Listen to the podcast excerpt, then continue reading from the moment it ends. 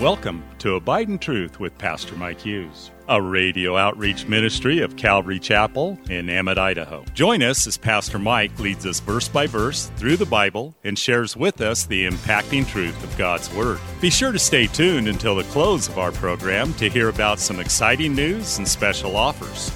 We'll also tell you how you can obtain a full length copy of this entire message.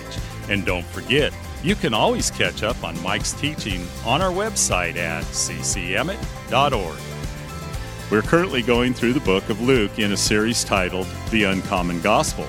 So grab your Bible, turn up the volume, and follow along with us. Here's Pastor Mike. Luke chapter 8, verse 22. So I, I think it's important as we look at today's narrative that these guys who were with Jesus had decided to follow him. And they, they followed him. We know from the chronology that they have full disclosure as to what that means. They've had the Sermon on the Mount, which basically talked about the cost of discipleship in Matthew chapter 5 and moving forward. They've had the Sermon on the Plain that we saw earlier in Luke's Gospel. And so there's, there's been some difficulty that Jesus has spoken to them with about the cost and the, and the difficulties that they're going to face. But at this point, they haven't really faced any real difficulties. And there's been some people who are upset with Jesus, people who have, have said bad things. He hangs out with tax collectors and sinners. So there's been some insults directed towards Jesus. But there hasn't been any, any really difficult things that we've read anyway that they've actually experienced. It's been pretty smooth sailing so far. They've seen lots of amazing things. They've seen demons cast out. They've seen sick healed. They've seen Jesus preaching amazing sermons. And so it's been pretty exciting to follow Jesus. And, and what's interesting is now Jesus leads them, as they've decided, they've signed on to follow him, he leads them directly into a storm. Now, I don't know about you, but doesn't matter what the storm might be in our life it always shocks us a little bit. I know, just even last week, I wasn't here last week. I was supposed to be hanging out with John Strain and the rest of you and hearing what he had to say. But instead, I was at home sick. And it just hit me all of a sudden. And I was woke up Saturday and I couldn't get out of bed and pretty much stayed in bed all day Saturday. I got up Sunday morning said, I'm feeling better. I think I'm, I'm over it. And I looked at my wife and told her I'm going to church and she gave me a look saying, no, you're not. And so I realized I wasn't. And, and I probably wasn't 100% yet. I still felt pretty weak and tired, but I, I, I was over it. But I, I remember in the middle of the night as I'm like throwing up and I'm just like, oh, this is horrible. You know, a horrible headache. Just, it was mostly a headache, this horrible headache I had. And I'm like, oh, man, what is going on? And I remember praying, Lord, just please, just take it. You know, I know you could take it right now. You could just take this away. And how many of you guys have been in the midst of a difficult situation? Like, Lord, I know you could stop this right now. You know, you, you know, and yet this, this idea that no, you're going to go through, you're going to see this to its conclusion. Ah. And yet that's, that's the way that the Lord does sometimes in our lives. And, and I think that we can think about difficulties that we go through and we can say, well, is the Lord punishing me or something? How many of you guys have had that thought? Maybe the Lord's punishing me. And, and, or maybe it's like, why are you allowing me to go through this? Now, certainly the Lord does correct us. And so I don't want to give you the impression that you go through a difficult time and maybe the Lord isn't correcting you with some things there. Because in Hebrews chapter 12, it tells us that he, he chastens every son he receives. You know, what son is there that isn't corrected by their father at times? And so there are those things that we go through in our lives, but those things are always to draw us closer to Jesus, right? They don't push us away. They don't make us flee in terror. He's drawing us close to himself when we go through correction. And I think when we go through correction, we know it. But sometimes we go through regular storms or regular trials that are just prescribed for us, not for our correction, but for our perfection. And, and when we go through those, sometimes we can make the mistake of thinking God must be punishing me or, or what have I done wrong? Or, or I know why God is punishing me because I just don't deserve anything. And that's true. But we go through those things, don't we? James tells us, and this is this should be our attitude. You know, if there ever was a beatitude, it's James chapter 1 verse 2 through 4, where James says ridiculously, "My brethren, count it all joy when you fall into various trials." Oh goody. You know, my car just broke down in the middle of the freeway and cars are zooming by me. Exciting. Praise the Lord. You know, and that's not usually the attitude that we have, is it? He says, he says this is why knowing that the testing of your faith produces patience. But let patience have its perfect work that you may be perfect and complete, lacking nothing. You know, I, I don't know about you, but when, when I go through trials, I, I never like them at the time. I never liked them at the time. And yet it is usually in the trial that we learn that God is with us. And, and either he's going to calm the sea or he's going to calm me right? And that's how it goes as i'm going through the trial. He's either going to solve it. I know that all things work together for good to those who love god and those who are the called according to his purpose. And so as i'm going through i know that the outcome's going to be favorable in one way or the other. And maybe i don't understand that or see it or whatever but the lord's with me either calming me or calming the raging sea and so when we go through these things, we have to understand that those are, are things that we're going through, and maybe the Lord says, I'm going to take it away immediately, or I'm going to develop that patience in you and teach us how to wait. You ever wonder what that means, wait on the Lord? The Bible tells us that. It's in Isaiah chapter 40, verse 31, where it says, Those who wait on the Lord will renew their strength. They'll mount up with wings like eagles. They'll run and not grow weary. They walk and not grow faint. What does that mean? Well, it means that as we go through the difficulty of life and the trials that we face, that we find God to be faithful. He, he's faithful. Either he meets us in the middle of it and, and helps us through and carries us through the storm, or he calms the storm.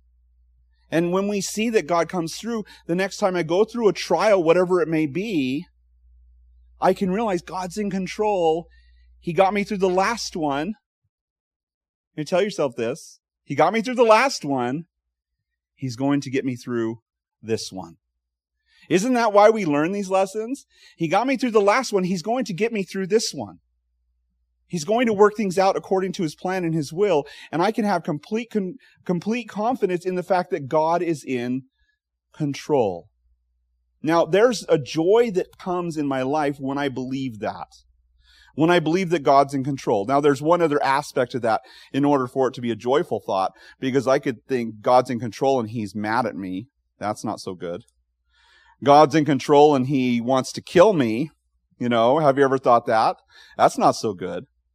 But uh, if you came to our Christmas Eve service, there was a there was a passage that I shared there that I think kind of goes along with this. Remember that I think it's Romans eight twenty nine where it says, "He who did not spare his son but delivered him up for us all, how shall he not with him freely give us all good things?" In other words, if God would take his son and allow him to take all the punishment and all the the payment that was due for your sin for you, he, he would not spare even that to save you, why wouldn't he want to bless you with all good things? In other words, Jesus is crazy about you that he died for you. The Father is crazy about you that he give his son for you. He loves you so much, it's crazy. And so to think about that, God's absolutely in love with me. He absolutely adores me. And he's in complete control. Those two elements bring joy. God loves me and he's with me. And yet, if one of those was missing, you'd be in big trouble, right? Huge trouble. And maybe God loves you, but he can't control anything. Whoa. you know, he's up there biting his nails. Oh my gosh, look what's happening. You know, that'd be bad. Or if God's in complete control, he's like, I'm going to get him. You know, not so good, but God loves you and he's absolutely in control. And so that's what James is talking about this count it all joy business. God, you've got this. As I'm going through the storm, God, you've got this. You've got this. And we go through trauma in our life and we've been disappointed by people and we've been gone through just horrible circumstances in our lives. And oftentimes that can cause this, you know, PTSD or whatever you want to call it. But this idea in our minds, these lies in our in our head, thinking, you know, God doesn't care for me or God doesn't doesn't appreciate what I'm going through or wh- whatever, and, and and and He wants us to rethink all that and heal from all that and rewrite our our memories and, and rewrite our, our life to, to this idea that God has everything under control. And we'll, t- we'll see, let's see that in this passage. Ver- verse 22. Now it happened on a certain day that he got into the boat with his disciples and he said to them, let us cross over to the other side of the lake. And they launched out. So again, on a certain day, the other gospels tell us is the same day that Jesus had taught that crowd. He asked his disciples to get into that boat and to take him to the other side. Let's go to the other side. In fact, Matthew tells us he commanded that they go to the other side. And, and a, a very exhausting day for Jesus. You know, preaching all day long. You guys, you guys been exhausted? I was talking to somebody first service who was like, I was so exhausted on Christmas Eve that I wanted to cry. you know, that's how I was last night. It was nine o'clock. I was like, I am so tired. Okay, kids, time for bed. Everybody in bed. I hadn't been, I think, I think Christmas Eve I got to bed at 2 a.m. because it got the kids to bed finally by like 11 something. And then I had to wrap some presents and stuff stockings and do other things like that. And I'm like, okay, I'm going to bed. Thanks again for listening to Abide in Truth with Pastor Mike Hughes. If you would like a copy of today's sermon in its entirety, call us at 208 365 0991 or send us a text at 208 991 2756. Be sure to mention today's date. You can also listen to Pastor Mike's latest message on our website at ccemmett.org. And don't forget to search for Calvary Chapel Emmett on iTunes and YouTube. Remember to hit subscribe when you're there. Thanks again for listening, and remember, always abide in truth. Until next time, God bless. Abide in Truth is a radio outreach ministry of Calvary Chapel in Emmett, Idaho.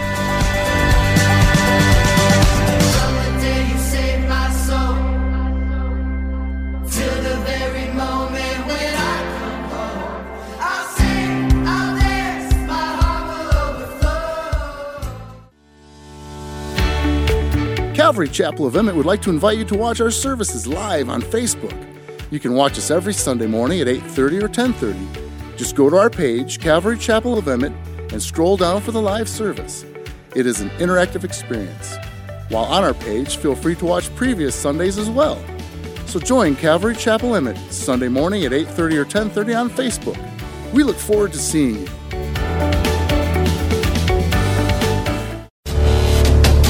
Calvary Chapel of Emmett would like to offer you a free gift for joining us today. Right Now Media. Right Now Media has been called the Netflix of Christian Bible studies. With over 30,000 Bible study and discipleship videos, there's even tons of Christian cartoons for the kids. To get your free account to Right Now Media, just visit our website at ccemmett.org forward slash right now. That's ccemmett.org forward slash right now. And God bless.